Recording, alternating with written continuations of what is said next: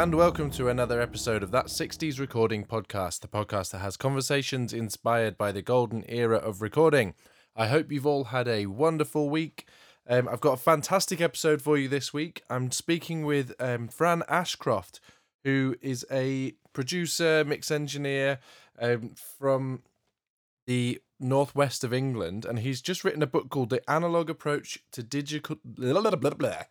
The Analog Approach to digital recording and mixing, which came up on my uh, Facebook feed, in fact, because we share a record label. The album I put out, the Hootenanny plays the music of Ron Ryan, um, is out on the same label that Fran releases his music. So I was aware of his stuff. Then suddenly this book appeared on my Facebook feed, and I thought that sounds exactly the language that I speak. So I got hold of a an advanced copy, and honestly, it was like reading the inside of of my head. everything that was that Fran was writing was was exactly everything I'm aiming for, and it was just such a joy to read.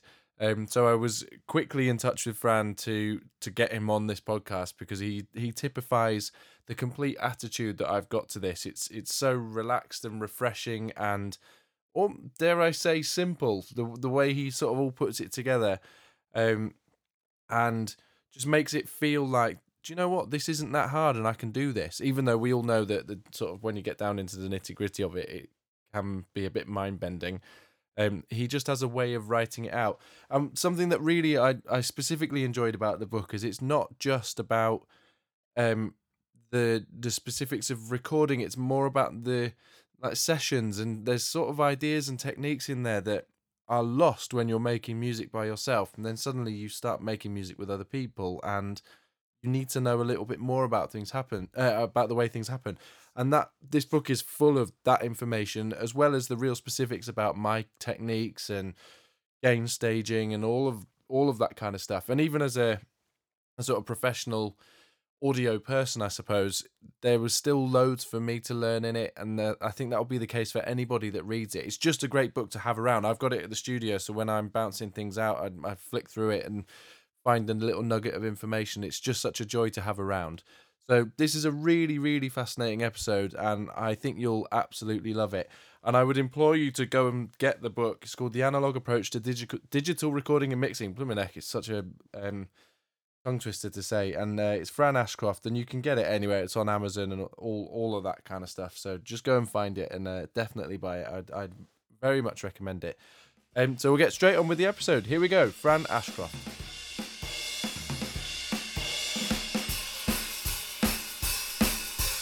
Are you ready for my attempt at an advert? Here it comes. Make Noise Pro Audio, a specialist in used pro audio equipment and since 2015 they've been on an endless quest to supply all things modern, old, vintage, and obscure. Everything from outboard, microphones, synthesizers, audio interfaces, drum machines, mixing consoles, studio monitors, amplifiers, cabling, furniture, and everything in between. Go and check them out at makenoiseproaudio.co.uk. Uh, Sam's a lovely chap. Definitely go and do it. Enjoy the episode!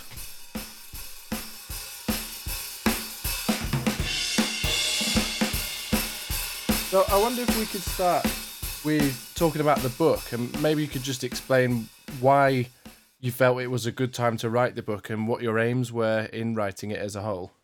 Oh, sure. Um, well, you know, I didn't plan to write it, but I, had a call out of the blue um, from the publishers um, who said, "Oh, uh, they've been recommended to, to talk to me about doing a book we had in mind about analog mixing. And uh, I said, well, I don't know really. Yeah, analog mixing.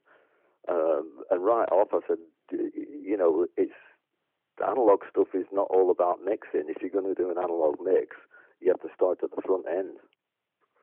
I said, uh, you know, the, the book would have to in, incorporate all the steps from, you know, sort of rehearsals onwards to, to the finished thing because you have to get everything else in place.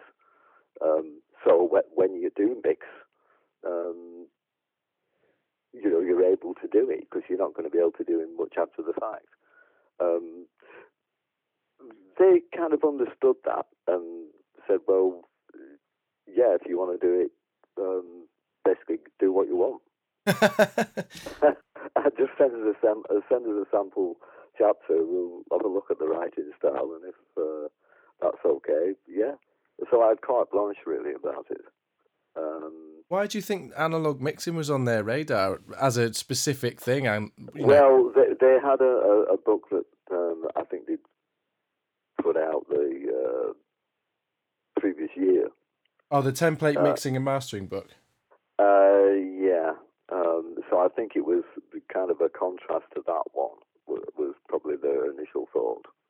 Um, but this focus on mixing. But of course, the focus on mixing, and that's a digital idea anyway, that everything's about the mix. You know, analog wasn't like that really. Mm-hmm.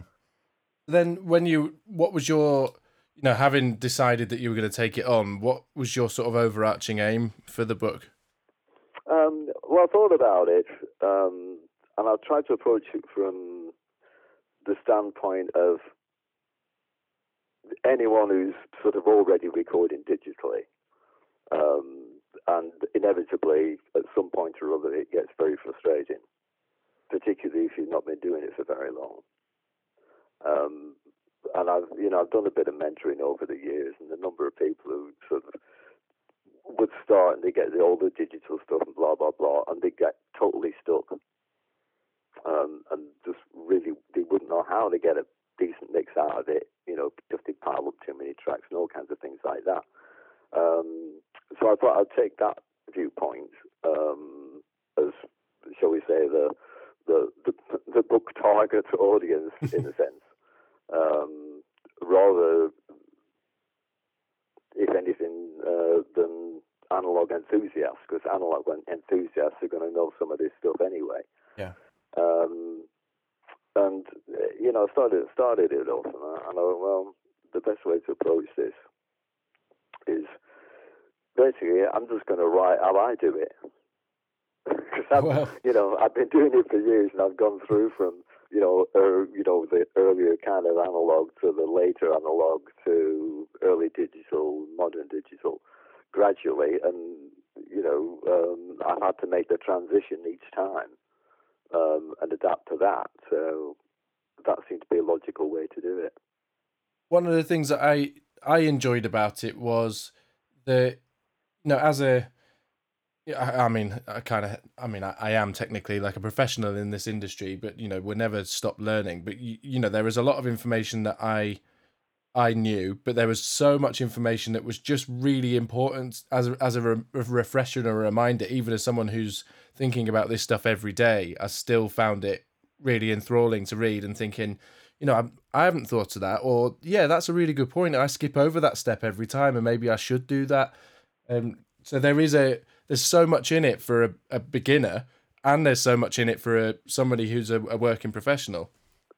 Yeah, well, that, that's it's good to hear that because you know I always have to remind myself because you get you know after after X amount of recording that you do, you know there's a tendency to either just go for the same way of doing things all the time, or somehow get a little bit too comfortable and complacent, mm. and you forget some of the things that were important that you did earlier on in your career or whatever, or when you were using different formats and stuff um, that were very useful.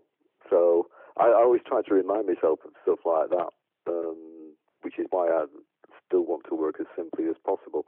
I've gone through the whole oh 24 track and all the bloody overdubs and stuff like that um, till they're coming out my ears, and I thought, you know, it's leading pointless. Let's get back to what's actually important. Well, um, that's it. You, said it. There's a quote I, I took from an interview that you gave online that says, uh, um, "Digital recording has liberated us from the costs of recording, but at a price." Um, and I think that that's that's something you know. I, I, mean, as a relatively young person coming up in this industry, analog wasn't a thing when I was, you know, I, I can remember basically working straight to digital, and I've had to. I think that's why I've I've mm. become of, obsessed with sort of 60s 70s because to me that that represents something that is attainable because it's you know the, there's not as much gear and you know it's more all about the the things that I can control rather than needing um, needing lots of bits of software to do.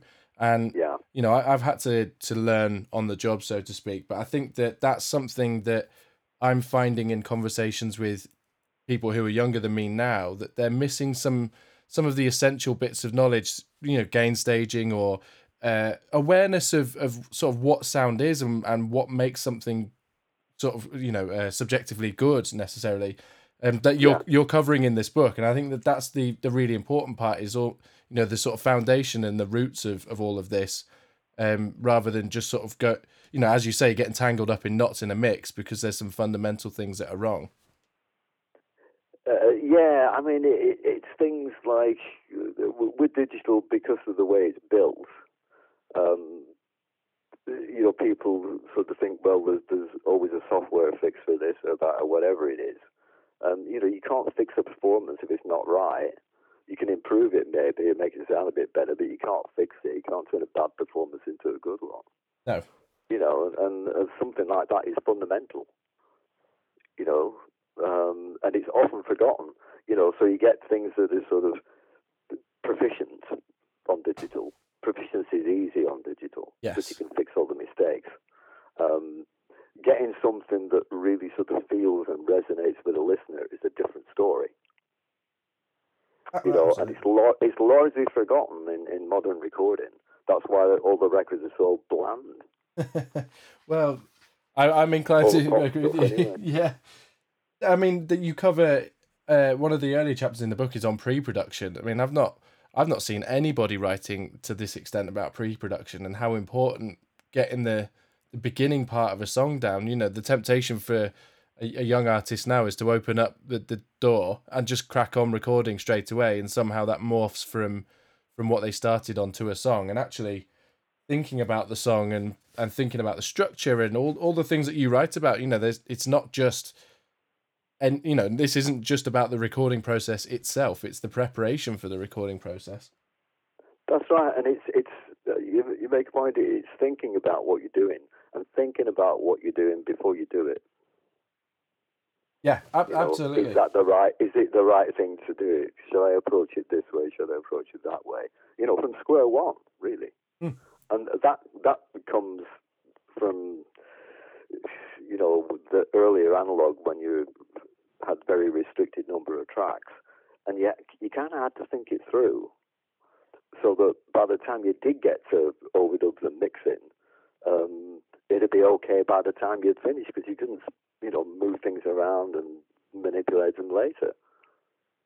And I mean, as you know, if you're working with a Portastudio, it's a bit like that, isn't it? yeah yeah Not that. I've ever had one. But it was all sound on sound in my little first sort of quasi studio, um, and you had to learn how to balance that, you know. Uh, and you only got one shot. you know, if you blew it, if you blew it on the drum track, you were you were knackered then. Well this is it. So preparation is everything. It's not just you know uh, sort of a hit and hope. It's uh, okay we, we this is what we're going to do now and, and let's let's try and do it. Uh, there, there's also fundamental things like uh, tempo and timing. I mean, often, you know, somebody will write a song or do a demo of a song, and it's like, oh, the demo sounds great, and then they go do the real thing, but they don't check the demo because they think they know it, yes and the te- they get the tempo wrong, and, and it's like, oh, it doesn't sound as good as the demo did. Well, no, it doesn't. There's all sorts of reasons why. Um, so, I mean, my, my current tendency now is that, well, I want it to sound like the demo. In fact, I'll use the demo if I can, Mm, certainly on my own stuff. that's quite interesting that you are you recording at a particular you know with a, a particular quality in mind in the first instance so that you can use it if you if you need to I don't care. I Oh, don't care. No, I just want the feel, yeah great you know. So it doesn't matter to me if there's a bit of noise on the vocal or, you know, some stuff going on that you really shouldn't have. Um, I wanted to see if we could get away with it, to be honest. I like that. I've had a, I've had a few, you know, instances quite recently. I, I, they seem to come along like buses in in what I do with the remote drumming thing. That you know, some I work with artists who are very relaxed and not, uh, I say not bothered, but you know, they're quite uh, they just want what you're t- you're describing. They want feel and they they want it to have a bit of vibe on them. And then I, I work with some who are slightly less experienced, and we we we pour over very very minute specific details, which which frustrates me no end. I mean, I'm I you know ha- ha- happy to oblige. Obviously, you know I'm I'm at their service, but you know I, I think there is a balance to be had, and often the temptation is as you know as the person providing the service is is thinking you know am I being lazy by by allowing these mistakes through, and I think that's what a lot of young artists do feel is that there's a pressure not to be lazy or to make the best thing, whereas actually the best thing is often riddled with mistakes. Yeah, totally. That that's the, that's the sort of trouble with the, the, the sort of perfectionist mindset, which digital allows you to have. Analog didn't really quite do that, you know, because things were once they were down, they were down. Yeah. You couldn't fix anything later, so you got the best you could get. I mean, when uh, my old band was recording, um, the typical thing was we were doing a rhythm track, and they'd be like, "Well, we'll keep the one that's most in time." Yeah, literally. you know, I mean, it seemed like none of the engineers ever thought about editing. You know what I mean? Yeah, yeah.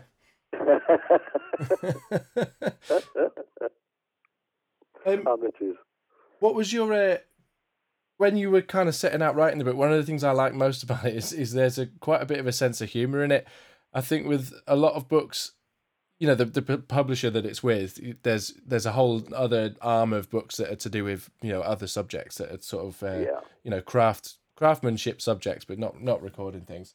And the temptation is to to write it quite in a dry way, and that's not what this is at all. And there's one there's a specific bit where you're talking about um, the singer doing vocal takes and, and plosives and you're saying if if nothing else works just stick a sock in the singer's mouth and I, yeah. I love it I really love those little tidbits in there like that it sort of makes it humanizes you as an author I really enjoy um, also I mean it, there's an element I think in the book of me wanting to sort of do it like I was doing a session with someone. Mm.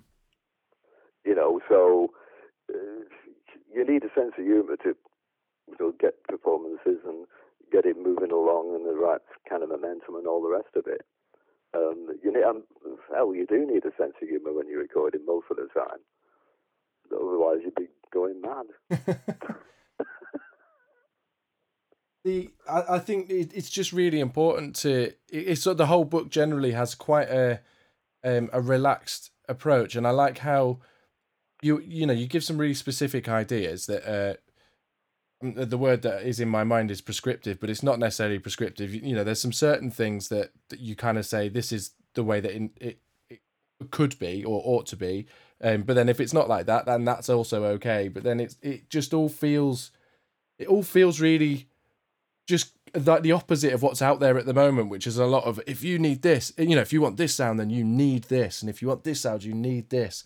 And this is more just an overall approach to everything in a really quite a a, a relaxed, softly, softly way, if if that's a good way of describing it. And I, I just enjoy that whole ethos towards it all.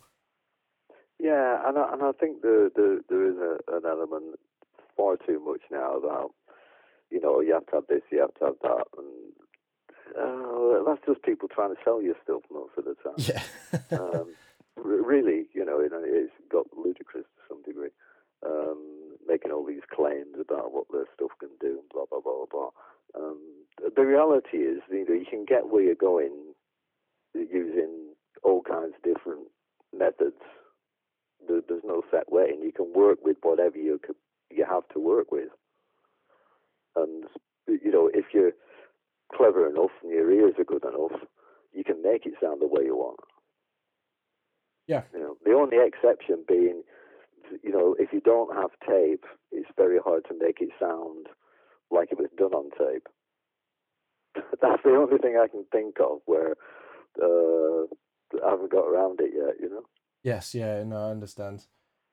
You do a really good job of explaining the the situations that come along in a studio. You know, uh, there's um, the performance curve that you you write out of you know when bands do takes or You know, you talk Yeah. about it in the pre-production section too, and also the vocal sections and the overdubs and all that. It's a you you know having been in those situations myself, you you've done a really good job of articulating pretty much exactly how it goes down and what's going on in ev- in everyone's mind at every point. yeah, well, I've done the three sessions. Um, yeah, yeah, and uh, you know, the, the, there's a, a, a bit of detail about well, how long this probably takes and that and the other, um, and that's simply because you know when somebody goes into a studio, they're paying for the studio and they've got a, a certain amount of time booked, and you know you, you don't want to run over time because it costs you a lot more money, or you don't have it, you know. Yeah, yeah. Um, so you need to be conscious of uh, how long you're working. The second aspect of it is in respect to that performance curve. Um, it's useless to continue once you're on the downslope of it, uh, but and too many people do, and they batter themselves to death trying to get this little right or something like that. Like, oh, you know, you're not going to get it. You know. Mm. Well, th- Um, that's it. And I think that that's these are the things that are the difference between a good session or a bad session. And you know, you're you're providing people with the sort of young engineers and young producers with the, the confidence to say, you know, look, guys, I think we should stop now, um, because you know that that it's on a knife edge at points. You know, when you're at, at that take four or take five, where you you kind of it's getting to the point where you probably should stop. If if you kept going, then there's a danger that the whole the whole rest of the day is going to have a cloud on it. If if you don't pull well, it at the right it- moment. it's true, and and, it, and it, it- it's particularly difficult, you know, if you're the artist and you're recording and there's no producer. Uh, if you got a producer, the producers will be very well aware of that kind of thing, uh, and you know, tell you when it's time to stop, tell you when it's time to take take a breather, or tell you when that takes the right one, even though they want to do another. You know. Yeah, yeah. Um, that's the advantage of having a producer or the right producer, which is another matter. Did you so at the same time as you were writing this? So you got an album that's just come out called um, "A Tour of British Duck Ponds." Presumably, Yeah. you were re- writing, recording that album about the same time you were writing the book. Yeah, I just finished it actually. So I'd finished writing the album um, and recording the album, and um, you know, I, I knew I was going to do the book uh, probably a few weeks before I finished the record. I thought, right, well, I'll start the book, you know, in January because I'll be clear then with the record. Um, so it worked out pretty good because I was ready to do something else because I'd just done an album. I, you know, I didn't want to leap into another one. Yeah. Uh, so yeah, it was good timing for me.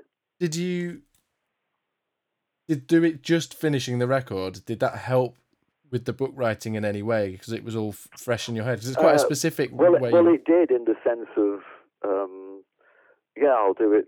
You know, I'll write, I'll pretty much write it like this is the way I did my records, for, but for the most part, um, particularly at the mixing section, because the record was all done in the box. You know, I didn't even use faders or anything like, it, uh, which was a challenge because it always is. Um, but that helped with the book because you know not everybody's got a fader interface or you know, or they can manipulate the faders in a way that they need to to choreograph things correctly. So there is quite a bit of stuff with uh, all the waveform adjustments and stuff like that, um, which you would do if you're working right in the box. And most of them are, are to do with trying to sort of get rid of the digitalness that you, you have if you are working completely in the box. that's something that that that particular section about the waveforms I found really really interesting because it's I'd never really considered. I think I you know it, it, it sort of be, I've become aware of it, but I'd never really thought about it as an actual thing. That you know when you're working on tape, it it sort of blurs all of those those extreme frequency uh, extreme. Yes, you don't you, you don't have any of those problems on, on tape. It's not the nature of it. No, Um, and, and digital is the opposite. You know, those things kind of emphasized. and they, they're quite easy to recognize the way that you you explain them in the book is quite easy to to see that and then you know as soon as you do iron them out it suddenly does become a a lot easier to deal with because you know a lot of you know plugins re- respond in different ways. You know if they're if a if suddenly a, a really loud sound goes into a plugin, it's gonna it's gonna respond in a different way than if it you know than the rest of the time. Yeah. So that all of that kind of stuff does it's those little nuances and those little details that help an overall mix, and that's that's one of the things that this the book does incredibly well.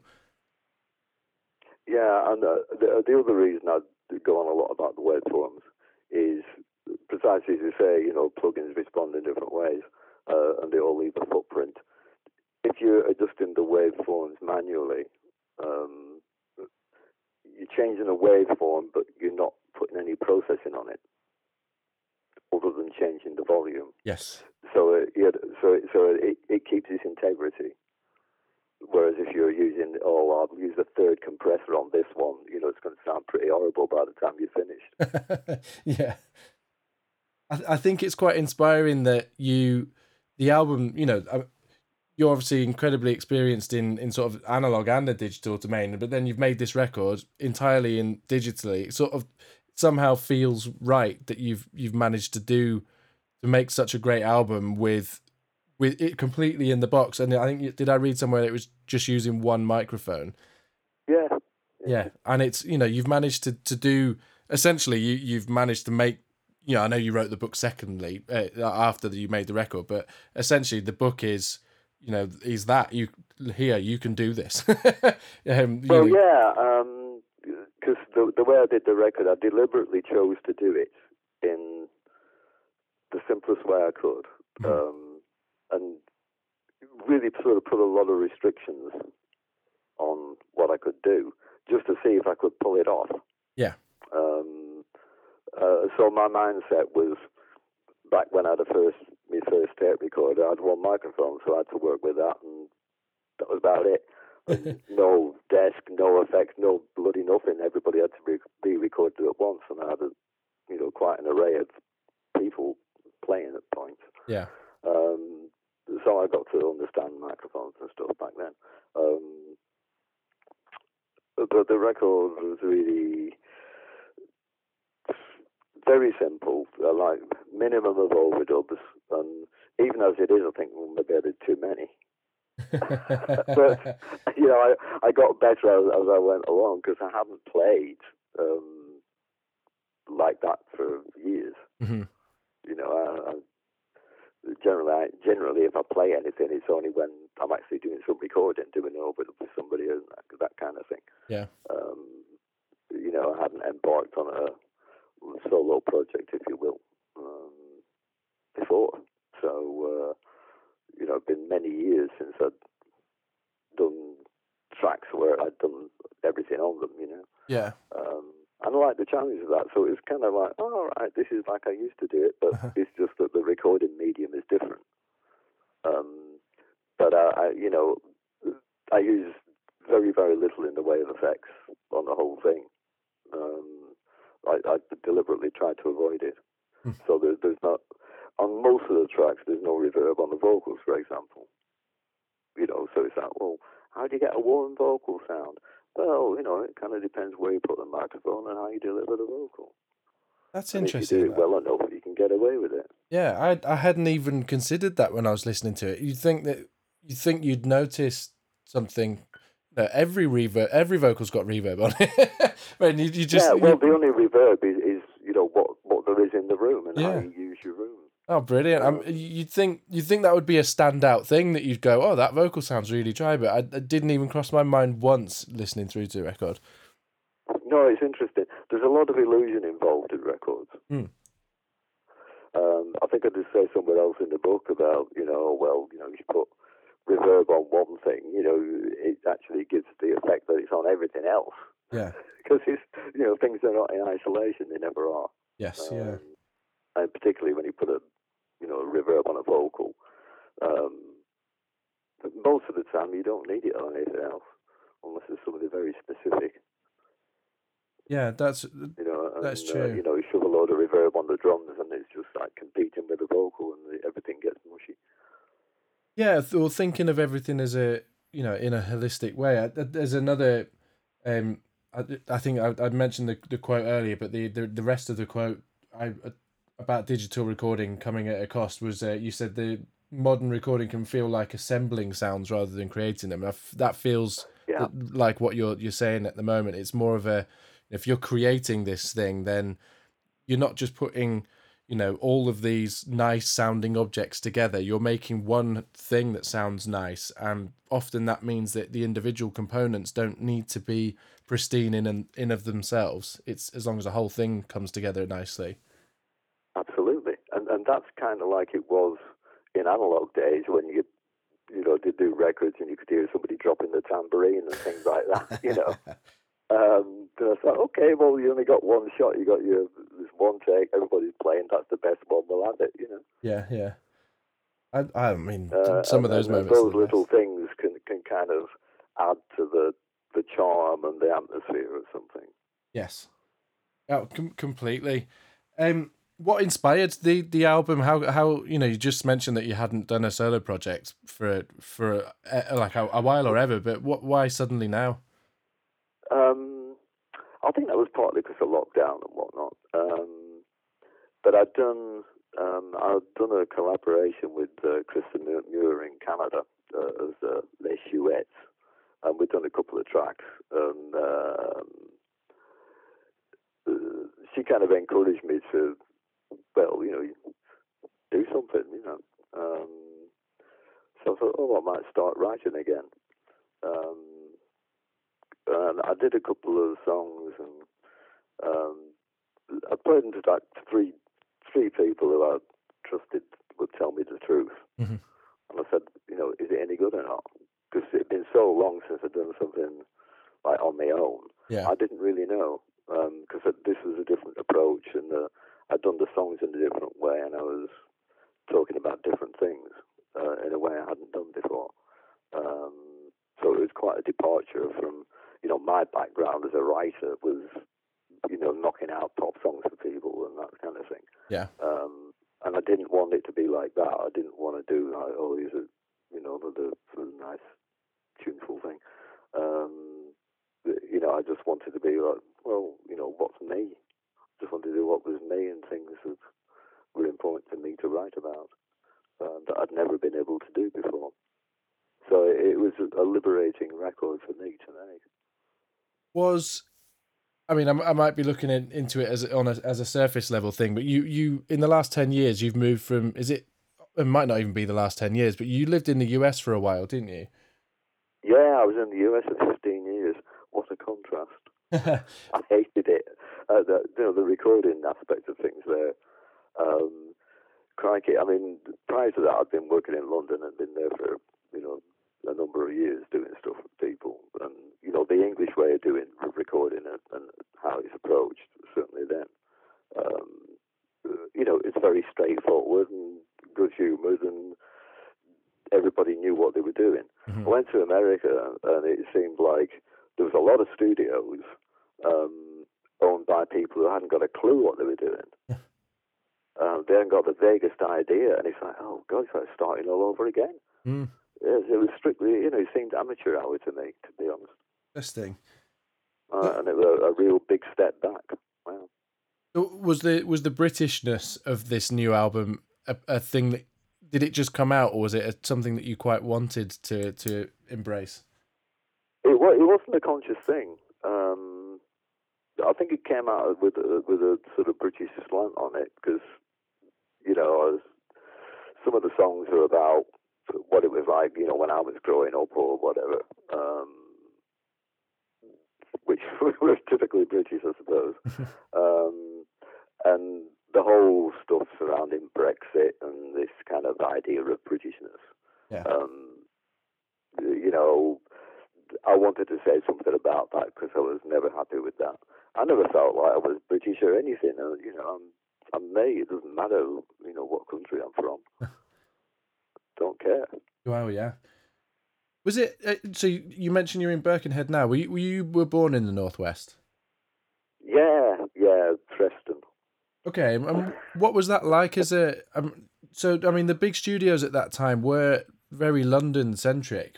What was that like uh, as a as a young man growing up in the music industry or well, being interested it, in music? It, it was interesting. Uh, I mean, in Preston, I didn't even know anybody who owned a bass guitar. It was like that, you know. um, uh, the the only well, it wasn't even a studio really.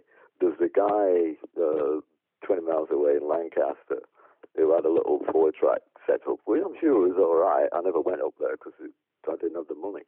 Um, but he, he um, would do short run records and acetates and things like that. Um, other than that, there were no studios that I knew about up north. Hmm. Um, none at all. Uh, the first one, in fact, um, well, when I say studio, one one that can make something of releasable quality, uh, was Strawberry. Uh, you know, 10cc's place. Yes, yeah.